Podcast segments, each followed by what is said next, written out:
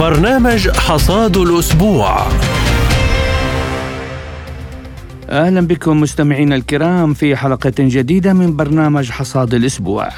سنكون فيها معكم على مدار الساعة. أنا نغم كباس. وأنا محمد جمعة. وفي حلقة اليوم روسيا تدعو لعقد جلسة لمجلس الأمن بخصوص قصف الدنباس. قيادي بالإطار التنسيقي لسبوتنيك يقول الضغوط الأمريكية مكشوفة ولا يمكنها التأثير على العلاقات العراقية الإيرانية. ومحاولة انقلاب فاشلة في البرازيل.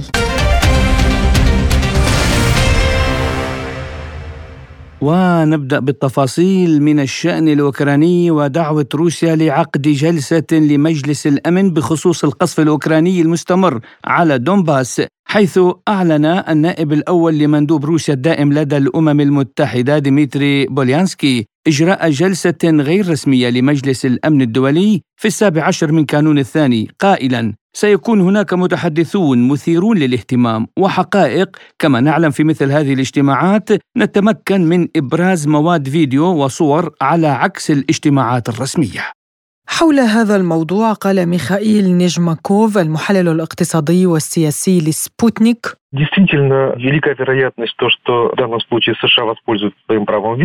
في الواقع هناك احتمال قوي بأن تستخدم الولايات المتحدة حق النقد كما تفعل المملكة المتحدة وغيرها من الأعضاء الدائمين في مجلس الأمن.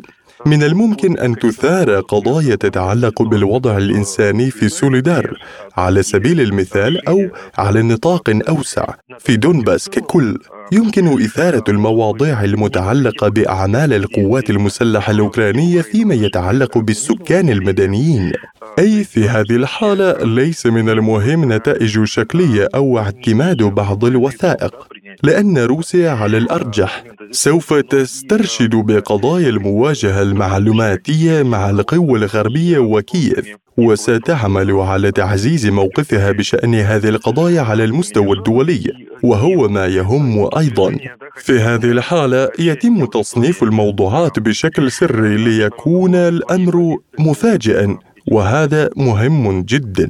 إلى ذلك قال القائم بأعمال رئيس المنطقة دينيس بوشيلين إن مدينة مارينكا تخضع عمليا للسيطرة الكاملة للجيش الروسي украинской пропаганде, да и в целом украинскому режиму, то есть вот этой пиар-команде Зеленского свойственно делать символы. الدعاية الأوكرانية والنظام الأوكراني بشكل عام وفريق العلاقات العامة التابع لزيلينسكي كلهم يعملون على صنع رموز لبلدات مختلفة مثل ماريوبل وبعدها أزوفستال والآن نشهد رمزا جديدا يتم تشكيله بكل قوة من قبل وسائل الإعلام الغربية وهو أرتيوموفسك مع الشعار لن نقهر ولن نستسلم بأي حال من الأحوال. الأمر الذي ينطبق على سوليدار تلك الاحتياطيات والقوات التي نقلتها القوات المسلحة الأوكرانية للاحتفاظ بهذه البلدات كانت كبيرة للغاية خاصة بعد أن أتيحت لها الفرصة لنقل عدد كاف من الحشود من اتجاه خيرسون. وحول الوضع الميداني قال مراسل سبوتنيك هناك جليب إرفي в целом, как обстановка, ну, можно сказать, стабильна. بشكل عام يمكن القول إن الوضع مستقر والجبهة لا تزال قائمة مع استمرار المعارك بنجاح متفاوت نحن نحرر الأراضي ولا شيء يتغير التغير الوحيد هو أنه بعد ليلة رأس السنة الجديدة تعرض مركز دونيتسك للقصف بدرجة أقل بكثير وهذا يعني أن صواريخ جراد للعدو انحسرت بطريقة غبية مع الاستخدام الحذر بأنصاف الحزم وهذا لم يحدث منذ وقت طويل. هناك دينامية محددة بهذا الصدد. على صعيد آخر كشفت وسائل إعلام بولندية أن وارسو لن تساعد كييف بشكل كبير إلا بعد إعلان ضم عدد من المقاطعات الأوكرانية لبولندا. وأن التضحيات قد تؤتي ثمارها عندما تعيد بولندا أراضيها التاريخية. ولكن هذا لن يحدث في الوقت العاجل نظرا لمشاكل التكامل الثقافي والسياسي والاقتصادي بين الشعبين. وللحديث عن هذا الموضوع ينضم إلينا عبر الهاتف الدكتور حسن جوني أستاذ القانون الدولي بالجامعة اللبنانية. أهلا بك دكتور معنا في حصاد الأسبوع. أهلا بك دكتور. تحية لكم طبعا وإلى كل فريق العمل آه، فريق العمل. شكرا أهلا بك. يعني دكتور أبدأ من دعوة روسيا لعقد جلسة لمجلس الأمن بخصوص القصف الأوكراني المستمر على الدنباس. هناك يعني أصبح من الوضوح جدا أن التركيز يكون دائما على المناطق التي تقع تحت سيطرة القوات الأوكرانية يعني والتي تتعرض لقصف روسي من قبل مجلس الأمن أو المجتمع الدولي، أما ما يتعلق بالدنباس والقصف الأوكراني إن كان في زاباروجيا أو خيرسون أو غيرها يعني مغمض العين عنه، لماذا برأيك هذه الازدواجية؟ لا هو طبعا في العلاقات الدولية ليس هناك يعني الأمور لا تتم كما هو تطبيق القانون الدولي كما نحن ندرسه لطلابنا، الموضوع مرتبط بميزان القوى وهو ليس هناك يعني حياد بدون ادنى شك. وبالتالي الفريق اليوم الأوكراني المدعوم من دول آه، سواء الاتحاد الأوروبي أو الولايات المتحدة الأمريكية لا يجب أن لا ننتظر من المنظمات الدولية أو من هذا الفريق أن يكون محايدا وأن يتحدث آه، حقيقة الأمر. وبالتالي من الطبيعي أن هو أن يشوهوا الحقائق والطبيعي أن آه، يكونوا يعني يتحدثون عن جرائم معينة وعدم الحديث عن آه، ما يحصل عما يرتكبوه هم من جرائم ومن ومن آه، يعني دكتور برأيك هذه الجلسة لن تكون لصالح روسيا أو لن تقدم ولن تؤخر؟ يعني هم يدعون للبحث في موضوع دنباس ولكن حسب قولك إنه هناك ازدواجية وهناك يعني معايير للأقوى. صحيح. صحيح. لا أعتقد إن روسيا قوية يعني في مجلس الأمن. يعني صحيح إنه آه، هناك ثلاث دول من الدول التي تمتلك حق النقد ضد روسيا يعني نتحدث عن بريطانيا والولايات المتحده الأمريكية وفرنسا. ولكن في نفس الوقت هناك أعتقد أنا إن الصين ستدعم الموقف الروسي بشكل عام. على الأقل يعني بعدم التصويت ضد روسيا. وروسيا تملك حق النقد في أي قرار. الموضوع الأساسي هو في في الأعمال التي أو النقاشات التي ستحصل أثناء الجلسات، هذا شيء مهم جدا، مواقف ستعرض الأساسية المواقف الكبرى يعني في جلسة مجلس الأمن، هذا الأساس. ولكن لا ننتظر قرار لأن روسيا تملك حق النقد ولا تستطيع ما يستطيع الامن اتخاذ أي قرار ضد روسيا. ولكن أعتقد أن الأهمية آه، ستكون آه، أكثر تركيزا على المواقف الدول و يعني الذرائع التي سيتقدمها ستقدم أمام مجلس الأمن. ولكن روسيا في مجلس الأمن بدون أدنى شك هي قوية ولديها حليف اللي هو الصيني؟ على الأقل الصيني قد لا يتخذ يعني سيكون آه، مواقفه يعني على الأقل ربما محايدة يعني ولكن لن يكون ضد روسيا. وهناك دول عديدة حلفاء لروسيا بدون أدنى شك في مجلس الأمن دكتور حسن لننتقل قليلا إلى الجانب الميداني. الآن كل الأنظار في العالم تتجه إلى القرار الألماني حول إمكانية إرسال دبابات اليابارد إلى أوكرانيا. بينما بريطانيا وعدت أيضا بإرسال تشالنجر دبابات تشالنجر اثنان وهي تعتبر من أحدث الدبابات التي أنتجتها الجيوش الأوروبية. يعني دكتور برأيك هل هذا سيغير من قواعد اللعبة الآن في الحرب الدائرة؟ يعني سؤال مهم جدا. أول السؤال يعني الإجابة عن سؤالك بسؤال آخر، لماذا هذه الدول تساعد أوكرانيا وتسلح أوكرانيا؟ هذا سؤال مهم. لماذا لا تلجأ هذه الدول أساسا لايجاد حلا سلميا للصراع. أنا أعتقد إنه في الأساس هم أساسا استفزوا بروسيا ونحن نعرف بأنه استقلال أوكرانيا كان على أساس المبدأ الأساسي عام 94 على أساس آه، أن تكون محايدة ولا ولا تكون دولة نووية ولا تدخل في حلف الأطلسي، ثم فيما بعد في مؤتمر بوخارست شاهدنا إنه كيف إنه هناك طلب لأوكرانيا لدخول حلف الأطلسي وهذا ما قامت روسيا خلال وقت طويل بتهدئة الامر والطلب بحل هذه المشكلة لأنه أوكرانيا هي خاسره روسيا سواء لأسباب تاريخية وجغرافية وثقافية إلى آخره. آه، لم الإمبريالية أنا أستعمل عبارة الإمبريالية بدل الغرب، الإمبريالية الأمريكية والإمبريالية الأوروبية كان لهم هدف هو التصعيد في أوروبا وإقامة حروب في أوروبا والهدف من ذلك طبعا إضعاف روسيا الصاعدة بعد 30 سنة وطبعا كان عندهم هدف أساسي هو الاحتفاظ بأحادية الكتب في العالم. وكانت آه، للأسف نقول أوكرانيا هي الضحية في فيما يحصل الآن. هم استعملوا أوكرانيا ك ك كعلى يعني آه، كانتحاري يعني. هم وكل التصريحات تقول بأنه أوكرانيا تدفع الثمن ثمن الموقف الأمريكي والحلف الأطلسي. هم يريدون الحرب في أوروبا وهذا إذا عدنا إلى الوراء سواء في الحرب العالمية الأولى أو الحرب العالمية الثانية الأمور تتكرر الآن من قبل دول انجلو ساكسونيه اتكلم عن بريطانيا والولايات المتحدة الأمريكية آه، هذه الدول هي خارج آه، هي هي هي أراضيها خارج يعني هم يعني في مناطق بمنأى عن الحرب طيب إلى متى سيستمر هذا الدعم بالسلاح؟ إلى متى؟ إلى أي حد يعني؟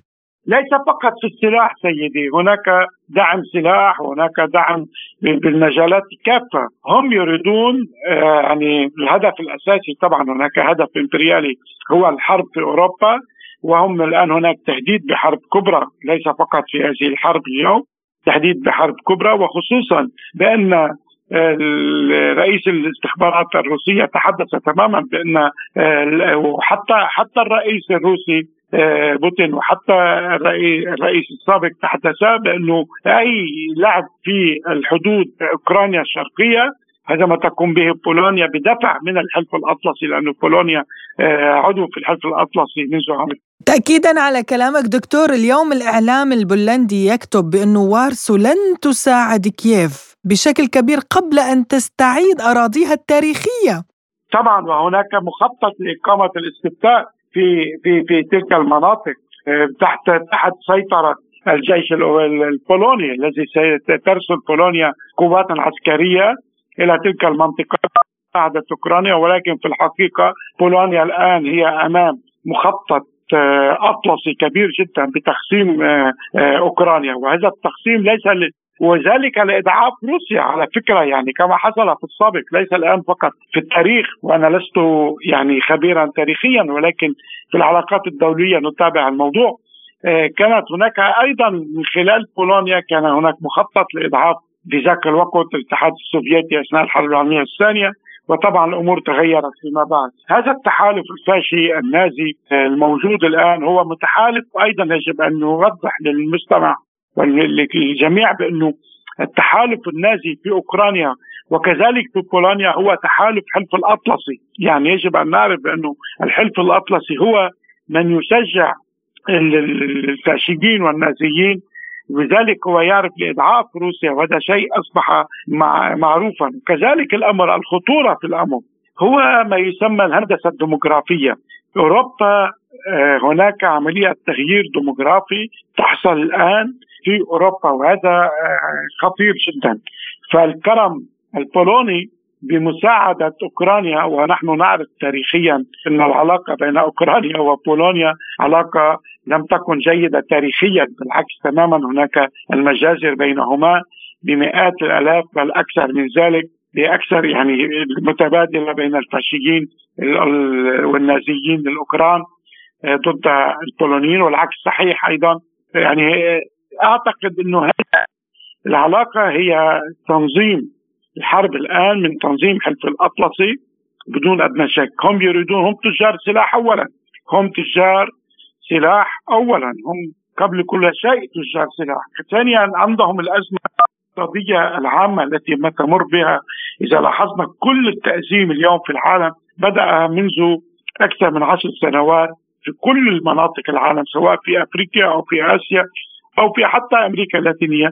هذه الأزمة الآن انتقلت إلى أوروبا. لما؟ لاوروبا من تاريخ آه، كبير جدا من صراعات ومن تقسيم من للإمبراطوريات التي تم تقسيمها سواء النمساوية المجرية وغيرها إلى دول. كل ذلك نحن نعرف أن قلب العالم اليوم هو أوروبا ونحن نعرف أن أي حرب عالمية لن تحصل إلا إذا يعني تحصل تحصل بداية من أوروبا هي المنطقة الحساسة الأكثر في العالم. الامريكي خاصة الأمريكي يتحدث عن الأمريكي الإمبريالي وليس عن الشعب الأمريكي، هؤلاء تجار سلاح من ناحية، هؤلاء تجار حروب من ناحية، يستثمرون بالحروب، لذلك هم طلبوا من أوكرانيا انت أنت سلحوا أوكرانيا. واعترف بالأمس اعترفت ميركل واعترف مك الرئيس الأمريكي الفرنسي عفوا هولاند بانهم عندما لجأوا إلى اتفاق آه، في بيلاروسيا منسك آه، هذا الاتفاق كان ليربحوا الوقت لتسليح أوكرانيا. وهذا اعتراف واضح بأنهم كانوا يحضرون لهذه الحرب. مخطط يعني مخطط إمبريالي. بدون ادنى شك سيدتي هذه هذه ليست ليست تحليل. نحن لا نحلل هنا. هذه معلومات وهذه تأكيدات من عدم لسانهم يعني مثلا عندما تقول ميركل إننا مرأنا مرأنا الاتفاق مع بين في ذاك الوقت الذي حدد لأوكرانيا أن لا تكون دولة تكون دولة محايدة، لا تدخل في حد الأطلسي، لا تكون دولة نووية، آه، عندما حصل ذلك هذا الاتفاق الآن ميركل تقول بان قمنا بهذا الاتفاق لنربح وقت لتسليح أوكرانيا، وبالأمس أو اول امس هولاند ذاته رئيس الفرنسي السابق يؤكد على هذا الكلام. وهذا الكلام دولتان كبيرتان يعني فرنسا وألمانيا وليست يعني معلومات عابرة. لا هذا تأكيد لأنهم كانوا يخططوا الحلف الأطلسي كان يخطط لإدعاف روسيا وربما كان يخطط أيضا الحرب في أوروبا وبالتالي الحرب العالمية، نحن كنا نقول دائما وندرس طلابنا. كلما مر النظام الرأسمالي العالمي اللي بنسميه نحن يعني النظام الرأسمالي العالمي بأزمته العامة للنظام بالأزمة العامة الاقتصادية يلجأ إلى الحروب. هذه كانت الحرب العالمية الأولى أسبابها الأزمة الاقتصادية. الثانية أيضا والآن يحذرون يحددون الحروب. لا مفر لديهم من أزمتهم إلى الحرب. وهذا لا يعني بس أوضح نقطة لا يعني ليس هناك أسباب جيوبوليتيك أسباب جيوستراتيجية أسباب طبعا ولكن هؤلاء هؤلاء يقومون بهذه الحرب لادعاف روسيا بدون أدنى شك وخصوصا في الغرب الأوكراني الآن ما يحصل. في في الغرب الأوكراني هناك أطماع أطلسية أطماع أطلسية عبر اوكرانيا عبر بولونيا للسيطرة وإضعاف أوكرانيا عبر بولونيا إضعاف أوكرانيا وبالتالي آه، يشكل تهديدا أيضا لروسيا. شكرا لك دكتور حسن. يعني هو أسئلة كثيرة ولكن ضاق بنا الوقت فعلا. الدكتور حسن جوني طبعا هناك هناك مشاكل كبيرة أكثر بدون أدنى شك. يعني الاستاذ قضايا اللاجئين وقضايا قضايا كبيرة كثيرة جدا للأسف. نعم. دكتور حسن جوني الأستاذ في القانون الدولي بالجامعة اللبنانية. كنت معنا ضيفا كريما في برنامج حصاد الأسبوع. شكرا لكم وحياكم الله. شكرا دكتور شكرا. شكرا لكم.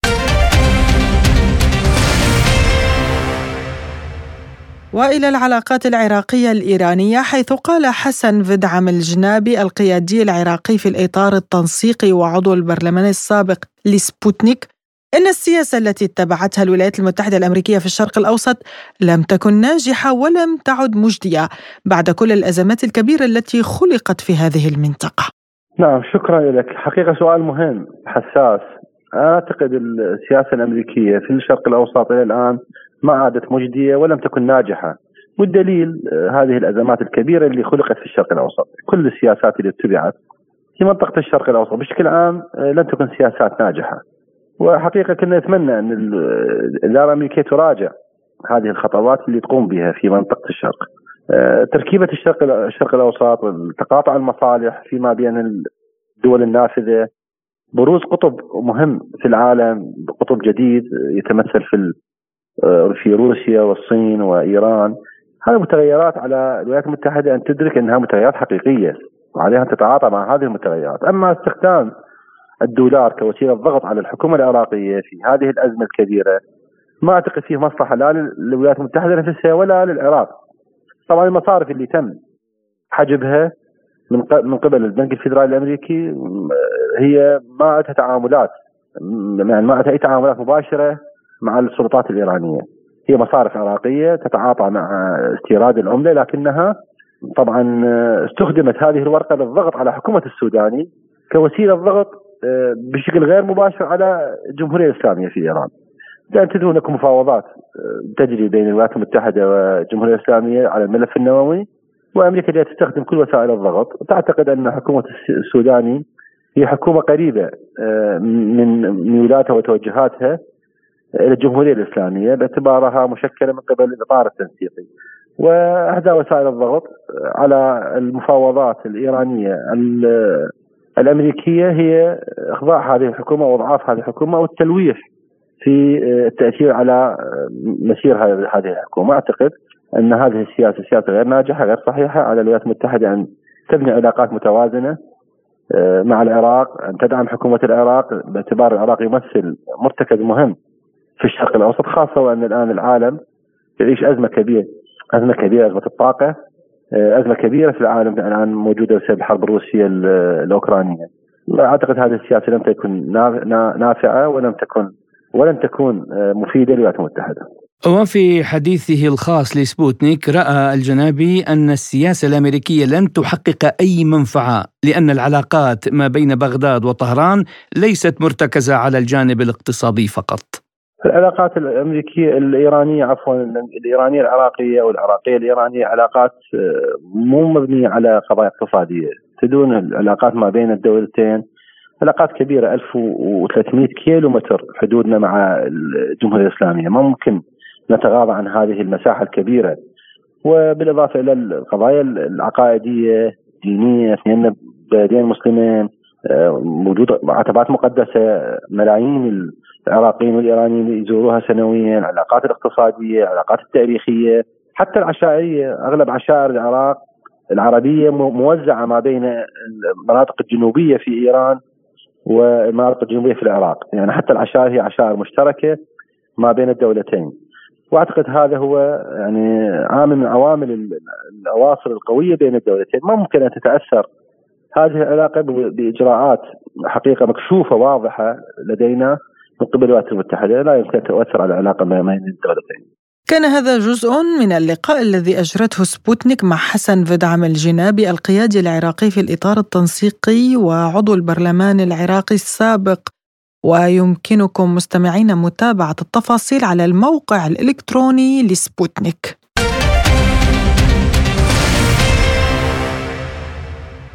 وإلى محاولة الانقلاب الفاشلة التي حدثت في البرازيل على الرئيس المنتخب لولا دا سيلفا حيث اقتحم عدد كبير من أنصار الرئيس البرازيلي السابق جاير بولسونارو عدة مباني حكومية ما أدى إلى مقتل 46 شخصا على الأقل.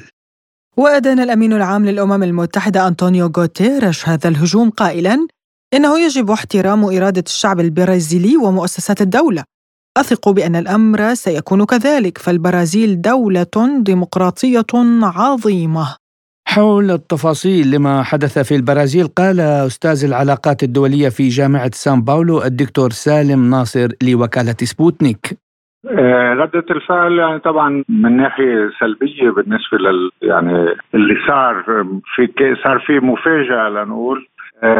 في جانب سلبي لهالمفاجأة أو لهالأحداث. بس في هلأ تفاؤل إنه المؤسسات قدرت آه، تستوعب الضربة وعم تتجاوب هلأ بطريقة مسؤولة مع الأحداث. المؤسسات بلشت تتحرك حتى لو بأول أول ساعات كان في إخفاق من ناحية من ناحية المؤسسات والبوليس خاصة. باب اللي لازم هلا نفهمه إنه في مسؤوليات لازم تتحقق وينعرف مين المسؤول الأخير بالنسبة للحركات اللي صارت يعني امبارح بالشوارع. إيه لا هو ما سلم. ما سلم آه، عم بيشتغل على التناقضات يعني على المواقف الغامضه وعم عم بيشتغل يعني تقريبا على الامبيجويتيز مثل ما بيقولوا على يعني ساعات مثل هلأ اليوم عمل تويتر عم بيقول إنه مش مفروض العالم تدخل على المؤسسات وتكسر. بس شبهها بحركات يسارية صارت بال 2013 وال 2017 يعني بضل لغته غامضة. بطريقة إنه اللي انصاره بيفهموا كلماته أو بيفسروا كلماته كتشجيع للحركات العنف. بقى في هو فعليا ما سلم بالخسارة ولا سلم بتغيير الحكم ولا سلم بتسليم الرئيس الجديد. ويعني في في شيء غامض. وطبعا اللي سمحوا بالحركات امبارح هن شخصيات سياسية أو موظفين بالبوليس موظفين يعني آه، آه، رفاع بالبوليس سمحوا للأحداث لحتى تجري بهالطريقة العنفية. ففي في له طبعا يعني خصة بمجرى الأحداث كما صارت. إيه إيه معقول كثير معقول كثير لأنه أول آه، يعني آه، جواب لليسار هو زعبوا آه، شو اسمه رئيس البوليس أو مسؤول الأمن بولاية برازيليا اللي هي ولاية مستقلة عن كل الولايات الأخرى بالبرازيل. استردوا السيطرة ببرازيليا هذه أكيد بس طبعا السؤال كبير بالنسبة لكل باقي البرازيل. هل سيتجدد يعني يتكرر المشهد بغير مدن بغير ولايات؟ طبعا هي المركز الأساسي هو برازيليا اللي موجود من المؤسسات الرئيسية بالبرازيل. بس معقولة إنه آه، عمل الشغب يرجع يتكرر بغير مناطق وعلى فترة يمكن طويلة بقى. في آه، اليوم السيطرة تامة بس. آه، مش ما بعتقد إنه تكون حالة عدم استقرار تهدد المؤسسات أو تهدد الديمقراطية البرازيلية بس بعد تهدد الامن بعد تهدد الحياة اليومية. يعني بدأت توتر الحياة اليومية. ما بعتقد يعني بت بتهدد المؤسسات أو الديمقراطية أو حتى رئاسة لولا. بس راح يكون في راح يكون في توتر توتر آه، هذه أكيد أكيد. استمعنا إلى ما قاله أستاذ العلاقات الدولية في جامعة سان باولو الدكتور سالم ناصر.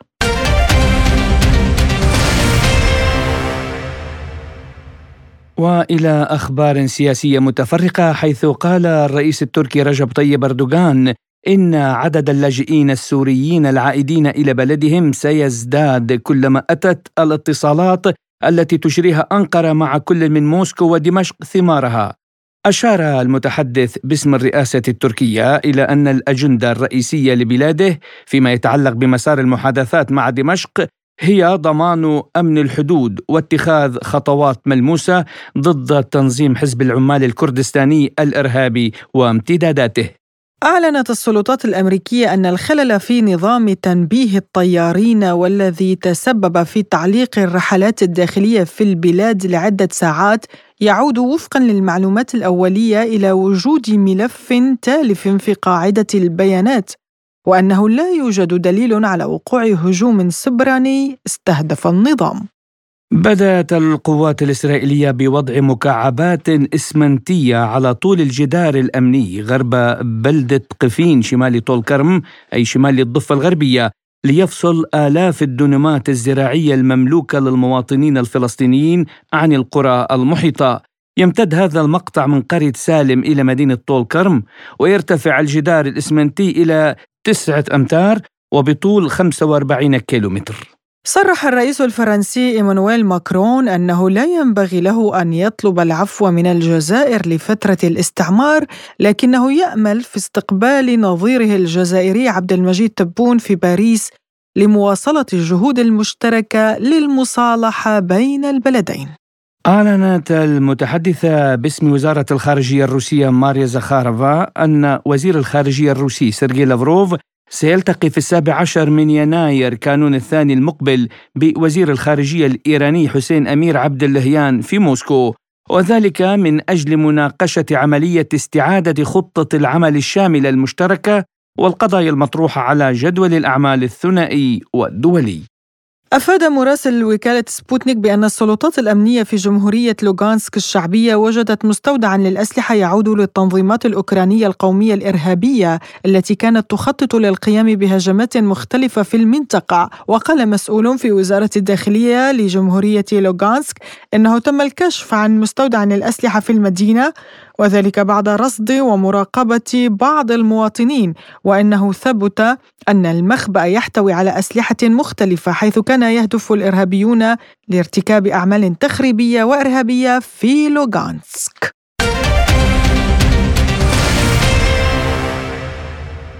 ومن السياسة إلى الاقتصاد حيث وقعت الحكومة البريطانية مع السعودية على اتفاق لتنويع مصادر المعادن المهمة. قالت وزارة الأعمال والطاقة والاستراتيجية الصناعية في بريطانيا إن الشراكة قد تشهد استثمارا سعوديا في قطاعي تمويل الصناعات التحويلية والتعدين بالمملكة المتحدة وفرصا جديدة لشركات التعدين البريطانية للقيام بأنشطة في المملكة وذلك بهدف ضمان عدم اعتماد سلاسل توريد المعادن المهمة في المملكة المتحدة بشكل مفرط على دولة واحدة إذ تهيمن الصين حاليا على الإمدادات. بدوره قال وزير الطاقة السعودي الأمير عبد العزيز بن سلمان إن الاكتشافات الأخيرة أظهرت محفظة متنوعة من اليورانيوم في المملكة إضافة إلى وجود مواقع جيولوجية مختلفة داخل المملكة غنية باليورانيوم من بينها جبل سعيد والمدينة المنورة وهذا سيؤدي لتوفير الطاقة النظيفة محليا وإقليميا كما أن المملكة تسعى لتصنيع الوقود النووي للاستخدام المحلي وتصديره. للتعليق على هذا الموضوع ينضم إلينا عبر الهاتف من العاصمة الصينية بكين الخبير بالشأن الصيني نادر رونغ وهان. أهلا بك دكتور كيف برأيك سيؤثر ذلك على الإمدادات من الصين؟ أهلا ومرحبا بكم. آه طبعا آه الصين آه يعني آه لا تمنع يعني الشراكة بين مختلف الدول. فالصين إذا كان هذا الدول إذا كان هذا التعاون سيساهم في الفوز المشتركة والتنمية المشتركة لدول العالم. فالصين يعني ليس لديها مانع وتريد أن ترى ذلك كذلك. فليس هناك أي مانع أولا. وكذلك ترى تتفاهم الصين في يعني سعي الدول المختلفة إلى تنويع المصادر المختلفة للإمدادات. والصين كذلك تضمن ستقوم بضمان استقرار سلاسل الإمدادات العالمية بشهودها الخاصة. وكذلك الصين لن فهنا إذا كان القلق حول الاعتماد أو الحصار اعتماد الدول الغربية على الإمدادات الصينية فليس هناك قلق لأن الصين ستدافع عن يعني نظام التجارة الحرة وكذلك لن تفرض أي العقوبات يعني بشكل أحادي. نعم سيد نادر يعني نعلم بأن المملكة البريطانية المتحدة تعتمد بشكل كبير على أمدادات الصين ولكن هذا الاتفاق اليوم هل تتوقع أن المملكة العربية السعودية تستطيع سد الاحتياجات والحل مكان الصين يعني بإمدادات المعادن الثمينة لبريطانيا؟ أعتقد في الوقت القريب يعني لا يستطيع تحقيق ذلك لأن هناك التعاون يعني طويل المدى في للصين في هذا المجال. وكذلك الصين المبدأ الصين للتعاون هو أن هذا التعاون يمكن أن يعود بالخير على جميع الأطراف يعني تحقيق الفوز المشترك. فيمكن أن يكون في مفهوم الصيني فليس هناك يعني الدور البديل لدولة أخرى أو لطرف آخر. فالتشارك والفوز المشترك هي المفهوم الصيني للتعاون. يعني إذا ما المجالات الأخرى دكتور نادر التي سيغطيها هذا التعاون بين المملكة العربية السعودية والمملكة المتحدة؟ آه طبعا أعتقد هناك أيضا آه حسب الأخبار هنا هناك أيضا تعاون في مجالات التعدين بين المملكة المتحدة والمملكة العربية السعودية المجالات واسعة فكذلك أكد السعودية أيضا أنها ستسعى إلى استخدام السلمي للطاقة الذرية. فكل هذه المجالات أعتقد سيكون هناك سيكون مجالات لتعاون في المستقبل بين البلدين. الخبير بالشأن الصيني نادر رونغ وهان كنت معنا عبر الهاتف من بكين. شكرا لك على هذه المداخلة. وفي الاقتصاد أيضا تخطط دول مجموعة السبع تطبيق السقفين مختلفين على أسعار المنتجات النفطية الروسية المكررة وذلك انطلاقا من قيمتها. تستهدف مجموعة السبع الكبار من هذه الخطوة أن تشمل المنتجات المتداولة بأسعار أعلى من الخام وكذلك التي تباع بخصم. ووفقا لممثل المجموعة سيطال السقف الأول للمنتجات المتداولة بعلاوة مقارنة بالنفط والسقف الثاني للمنتجات المباعة بسعر مخفض. حول هذا الموضوع تحدث الخبير النفطي رمزي رزق لوكالة سبوتنيك. يعني هو العواقب لن تكون مختلفة كثيرا عما حدث مع تحديد سقف آه، للنفط والغاز الروسي. وهذا بالطبع سيؤدي توجه روسيا إلى أسواق بديلة من أسواق الشرق الأوسط أفريقيا أو الأسواق الآسيوية وذلك لتوريد المنتجات النفطية التي كانت تقوم بتوريدها إلى دول الاتحاد الأوروبي.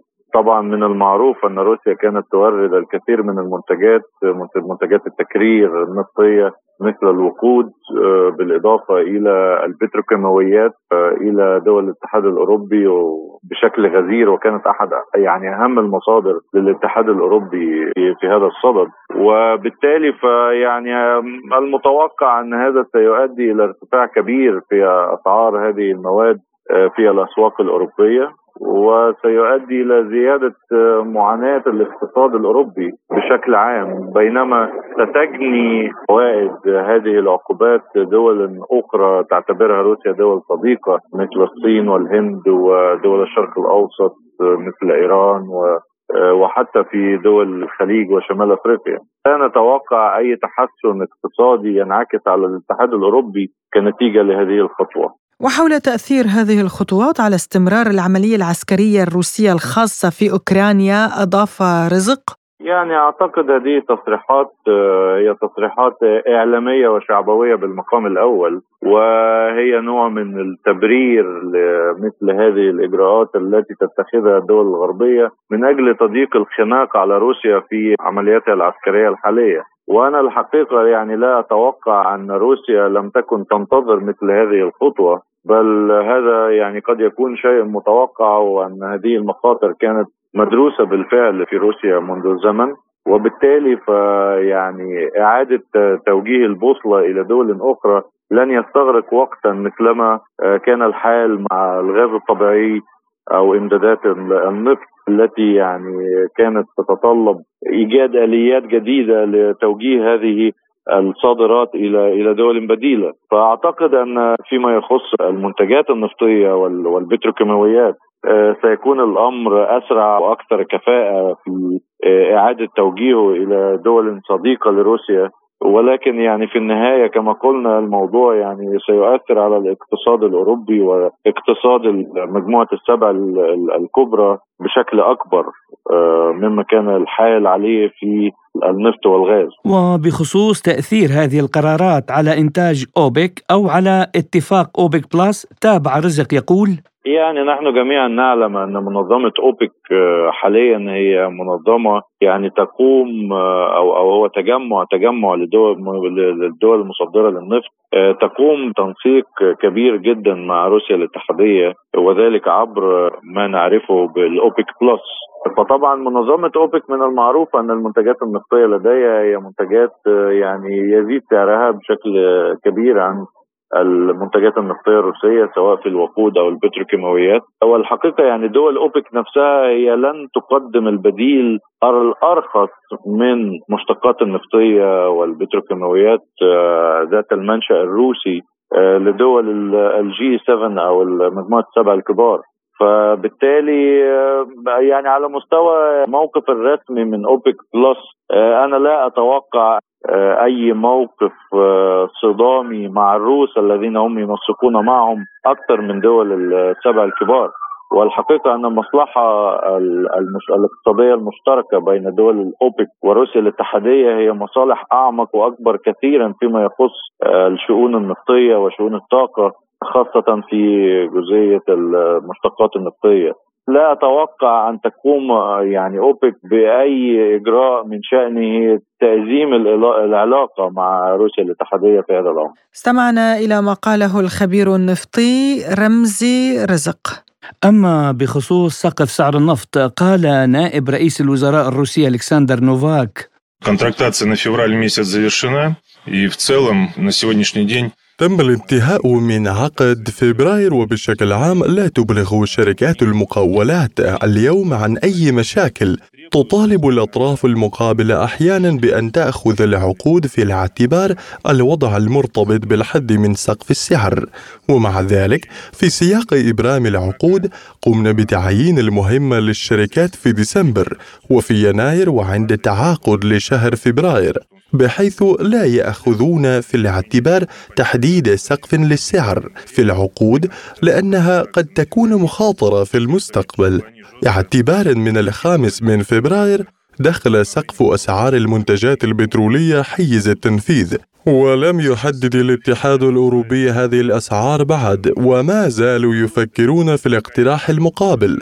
أما بالنسبة للنفط فالمشكلة الرئيسية هي الخصم المرتفع نتيجة للمستوى المرتفع لتكاليف الشحن أي أن الشحن قد نما بقوة كبيرة بسبب المخاطر التي تتعرض لها شركات النقل والاطراف المقابلة بسبب حقيقة أنها لم تحدد سقفا للسعر. السقف آمل أن يكون هذا الوضع مؤقتا. يجب أن ينخفض الخصم بمرور الوقت. كما لاحظنا خلال عام 2022 عندما نام الخصم بشكل حاد في مارس وأبريل ثم بدأ في الانخفاض تدريجيا ثم انخفض إلى النصف. الآن الخطر الرئيسي في رأي الخصم والخطر الثاني هو الحظر المفروض على توريد المنتجات البترولية وسقف السعر المطبق. سوف نستجيب لهذه التحديات وسنبلغ وسنتخذ جميع التدابير اللازمة لضمان الإمدادات للأسواق الجديدة والخدمات اللوجستية والنقل استمعنا إلى ما قاله نائب رئيس الوزراء الروسي ألكسندر نوفاك. وإلى أخبار اقتصادية متفرقة حيث قالت وزارة الخارجية الروسية إنها أدرجت 36 مواطنا من بريطانيا في القائمة السوداء. من بينهم عدد من أعضاء مجلس الوزراء وممثلي وكالات حماية القانون والسلك الصحفي. قائلة بسبب النهج المعادي لروسيا الذي تسلكه الحكومة البريطانية التي تواصل بنشاط تطبيق آلية العقوبات الشخصية وتقوم بحملة دعائية مكثفة بهدف تشويه سمعة بلادنا وعزلها على الساحة الدولية فقد تقرر إدراج بشكل إضافي بعض أعضاء مجلس الوزراء البريطاني وبعض ممثلي الهيئات الأمنية وكذلك بعض الصحفيين في قائمة العقوبات الروسية. أشار وزير الزراعة في حكومة تصريف الأعمال اللبنانية عباس الحاج حسن إلى أن المبادرة التي أعلنها الاتحاد الأوروبي لمكافحة انعدام الأمن الغذائي ودعم الفئات المعوزة في لبنان تأتي ضمن سلسلة مبادرات تستهدف المساعدة فيما يخص الأمن الغذائي اللبناني وفي تصريحات خاصة لسبوتنيك قال الحاج حسن إن وزارة الزراعة وضعت خططا وبرامج بالتعاون مع هيئات ومنظمات منظمات دولية البعض منها شريك في الاتحاد الأوروبي. ونأمل أن نكون شركاء أساسيين في هذه الخطط التي من شأنها أن ترفع القدرة الإنتاجية اللبنانية أولا وثانيا تساعد في تأمين الأمن الغذائي اللبناني على مستوى مستدام. نرحب ونفتح صفحة من التعاون بيننا وبين الاتحاد الأوروبي الذي نأمل في القريب العاجل التواصل المباشر مع الفنيين إن كان في الاتحاد أو وزارة الزراعة أو باقي الوزارة المتخصصة حتى يصار إلى بناء هيكلية لكل المشاريع التي من شأنها أن تستهدف المناطق الزراعية وبالتالي سلسلة الإنتاج الزراعي بشكل عام. قالت يلينا تيورينا مديرة قسم التحليل في اتحاد الحبوب الروسي إن روسيا تستطيع في السنة الزراعية 2022-2023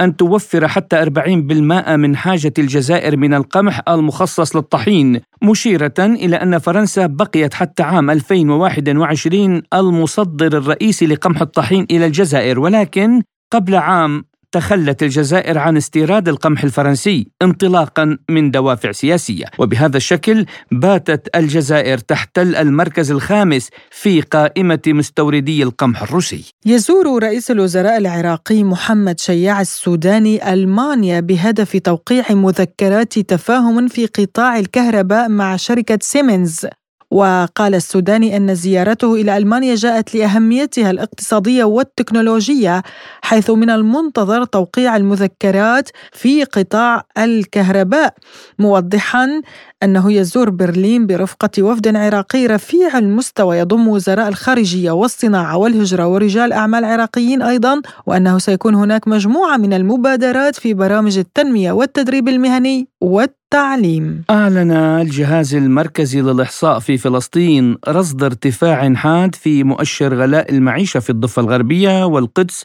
وقطاع غزة وذلك بنسبة 3.74% خلال العام المنصرم 2022 بالمقارنة بالعام السابق له 2021 حيث سجل الرقم القياسي لأسعار المستهلك في فلسطين ارتفاعا نسبته 3.74% خلال عام 2022 مقارنة مع عام 2021 بواقع 4.70% في القدس و3.74% في الضفة الغربية و3.16 في قطاع غزة. أكد استطلاع رسمي صادر عن المفوضية الأوروبية أن أكثر من 90% من الأوروبيين يعتبرون أن ارتفاع تكلفة المعيشة هو أكثر ما يقلقهم.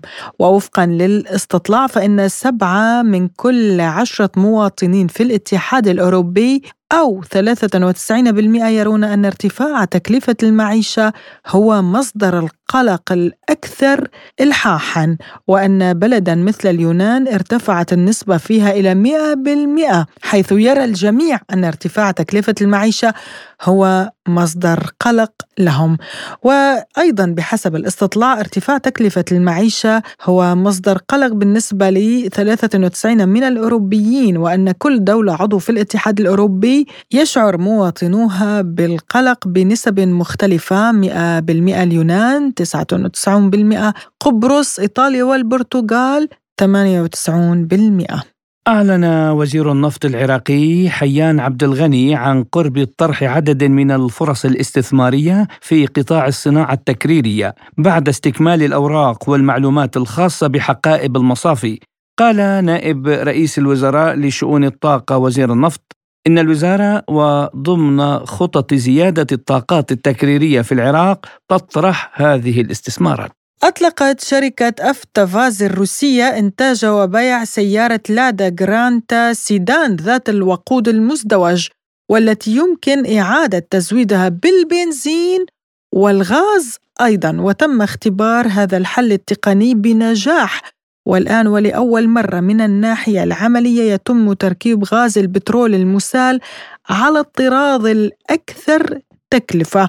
ويتم تركيب معدات غاز البترول المسال على السيارات في جميع التكوينات المزودة بتكييف الهواء كما يتم إجراء التعديل التحديثي للسيارة في شركات أخرى من هذا الطراز. كشفت النشرة الشهرية لبيانات التجارة الخارجية التي يصدرها الجهاز المركزي للتعبئة العامة والإحصاء في مصر بأن قيمة العجز في الميزان التجاري المصري في أكتوبر تشرين الأول الماضي ارتفعت بنسبة نحو 21% وأصدر الجهاز المركزي النشرة الشهرية الخاصة بشهر أكتوبر الماضي. بحسب بيان حصلت سبوتنيك على نسخة منه ولفت البيان إلى أن قيمة العجز بلغت 3.58 مليار دولار مقارنة ب 2.95 مليار دولار في الشهر نفسه لعام 2021 وأن الصادرات المصرية تراجعت بنسبة 9.4% لتسجل في أكتوبر الماضي 3.77 مليار دولار مقارنة ب 4.16 مليار في الشهر نفسه من عام 2021 وفي ملفنا الأخير نحن الذين حاربنا لنيل استقلال تونس وكنا نظن أنه سيتم تكريمنا ولكن إهانتنا هي التي تمت. بهذه الكلمات لخص أحد المتقاعدين في تونس وضعية أمثاله ممن خرجوا على المعاش. ويعاني أكثر من مليون متقاعد في تونس من صعوبات معيشية بسبب رواتبهم المنخفضة التي تلتهم الاقتطاعات والضرائب جزءا كبيرا منها. وزاد غلاء الأسعار وتداعيات انفلات التضخم منذ جائحة كورونا إلى جانب تداعيات العملية العسكرية الروسية في أوكرانيا على الاقتصاد العالمي. هذا الغلاء. رفع المئات من المتقاعدين في شارع الحبيب حبيب برقيبة الشارع الرمز شعار بالكرامة نحيا ولأجلها نعيش. احتجاجا على الوضع المزري الذي أضحى عليه المتقاعدون. من الجانب الرسمي تؤكد وزارة الشؤون الاجتماعية أن التأخر في صرف معاشات المتقاعدين لم يتكرر ثانية وأنها ستحرص على تأمين مستحقات المتقاعدين. وكان لسبوتنيك لقاءات مع بعض هؤلاء المحتجين منهم المتقاعد صالح الشلة من ديوان الموانئ الوطنية والذي قال إذا كان اليوم التجمع الموجود لأن المتقاعد ما لقاش كرامة في حياته. إحنا نعتبره جيل إحنا من جيل الاستقلال. حاربنا بجيل الاستعمار نحسبوا هذين اللي قعدوا تو باش يكرمونا لكن أهانونا. مثلا عملوا لنا قانون اسمه 43 هذا خرج في 2007 أنا كنت خلص في 2010 10 دينارات. تو ينحيوا لي من شهريتي 480 دينار رغم انه هم خاضعين استثمروا l'impôt؟ يعني شيء ما يعني مازلة. إحنا إذا كان اليوم جينا ما جيناش على خاطر الفلوك على كرامتنا يا رسول الله. اعتبرونا راهنا مش نموتوا. ولذا لقينا كرامتنا في عهد فرنسا لقينا في عهد الاستقلال. وتوا قاعدين خرج خرج خرج القوانين خرج القوانين وحط علينا. شو معناه؟ يعني عندنا متقاعدين. ما ياخوش 500 دينار في الشهر. ولذا هذاك علاش التجمع اللي صار اليوم؟ وإحنا ولذا يا ناس يهديكم يصلح حالكم يا ناس على الأقل حتى إحنا مش نموتوا على الأقل خلينا نفكروكم بخير. ولذا هذاك علاش يا بنتي الحالة حليلة والمشاكل كذا؟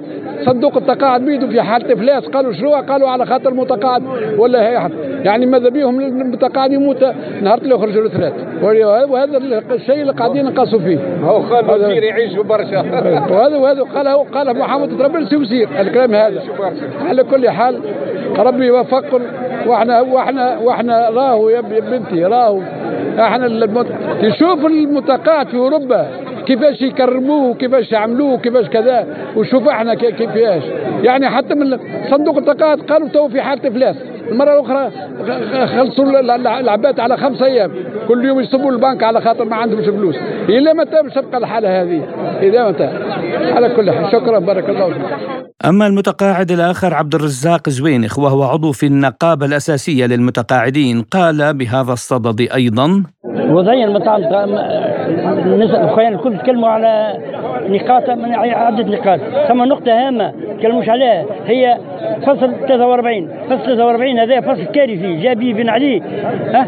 هو أنه يقصونا يقصونا معناتها القسط بتاعنا بتاع الجباية يقصوا علينا ثلاث سنين. يقصوا على المؤسسة ثلاث سنين. وبعد ثلاث سنين يولي المتقاعد هو اللي يتحملها مدى الحياة. هذا هذا فصل كارثي نحبوا نحوه إن شاء الله على قريب. قيمة الاقتصاص تبلغ 23.7% آه، المتقاعد يدفع في 9.2 والمؤسسه تدفع في 13.5 بعد ثلاث سنين نوليو ندفعوها نحن. المتقاعد يدفعها المتقاعد من الجرايه نتاعو والجرايه نتاعو ديما ديما ناقصة. انت عس الجراية ديما ناقصة. حتى يزيدونا تحس ما ثماش زيادة. هذه نقطة. النقطة الثانية هي تأخير الجراية. مثلا الشهر اللي فات 34 34 يوم قعدنا نستناو في الجرايه نتاعنا راهو راهو جريمة في حق المتقاعدين. الدولة الحكومة قاعدة تعمل في جريمة في حق المتقاعدين. ها؟ معناتها الناس من نهار 24 25 متجمعين قدام الخاوي مجمعين قدام الخاوي كانهم يساسوا يطلبوا وإحنا فلوسنا وإحنا فلوسنا لا لا لا, لا وإحنا فلوسنا دافعينها. وقت كان دينار دينار. وقت كان الدينار دينار كما قال خويا واحد. فهمت ولا به. ثم نقطة أخرى. نقطة أخرى هامة. خلينا نشوف نقول لك. عندنا زيادات. عندنا زيادات معناتها نصح عليها الاتحاد العام التونسي للشغل. اتفاقيات. مع عندها عندها ثلاث سنين نصح عليها التوا التوا العباد ما خذتهاش كل كل عام يقولوا باش نعطيوها متخلده في ذمة المتقاعدين. فهمت؟ بعد الصحة نتاعهم والكلام الكلام مش قاعدة ترجع لنا بالدواء نتاعنا في برشا حاجات ثم برشا حاجات. ولهذا نطالبوا نطالبوا الحكومة. مع عدم تأخير الجراية ونطالبوا هالفصل هذا 43 يتنحى ويرجعونا الفصل 37 الفصل 37 هو إحنا متمسكين به كمتقاعدين خاطر فصل 37 ندفعوا ثلاث سنين معاهم وبقيها ما عادش ندفعوا بكل. نهائيا. 26 29 299 من جانبه قال المتقاعد عبد القادر الناصري لسبوتنيك والمتقاعدين يعيشوا آه، مش كما يعتقدوا العباد انه المتقاعد عنده جرايه ولا بأس عليه. المتقاعد يعيش في معاناة يومية يعيش في وضع متردي سيء جدا. نتيجة bien sûr جرايه ضعيفة ونتيجة تعرض الجرايه رغم ضعفها إلى عديد الخصم. طبعا هذا مع ارتفاع الأسعار وغلاء المعيشة ومع غلاء الدواء ومع ظروفه الصحية المزرية معناتها normalement في حاجة للطب الشيخوخه هذا الكل وضع معناتها متخلدات لدى الصندوق. فلوس عنده مدى الصندوق. هو في حاجة ليها وما خذهاش. هذا الكل خلانا نعيشوا في ظروف صعيبة. وهك علاش آه، خرجنا اليوم آه، إحنا على كل حال الشعار نتاع اليوم رفعناه بالكرامة نعيش ولأجلها نحيا. يعني المتقاعد هذايا اللي ضحى سنوات العمل نتاعه وبناه البلاد هذيا تتنكر له بعد كي يخرج للتقاعد وقت اللي هو من المفروض يتلهى بعائلته يتلهى يتفرد ويتلهى كذا يلقى روحه ويجري في جرة الخبزة ويجري في جرة دبوس الزيت ويجري في جرة معناتها البك حليب كما قال ولا السكر. يعني ظروف هذه مش مقبولة في والدولة قناها ما هيش عاطية وظنها إلى درجة أنه الجراية الشهر هذا وخرت بأربع أيام. يعني وين ماشيين هذوما؟ الدولة اللي ما تحترمش متقاعديها. عليها السلام معناتها ما, ما نعرفش إلى ما تحترمش كبيرك. كي نقولوا المثل العربي حشاك الهم تدبيرك اللي هما بالنسبة لنا القانون لل الوظيفة العمومية والقطاع العام هم القانون 123 2002 و 43 2007 المستحقات نتاع المتقاعدين اللي لدى الصندوق اللي زيادات خلاها المباشرة عنده ثلاث سنوات وعامين والمتقاعد مازال ما خلاش. وعنده فيها فلوس.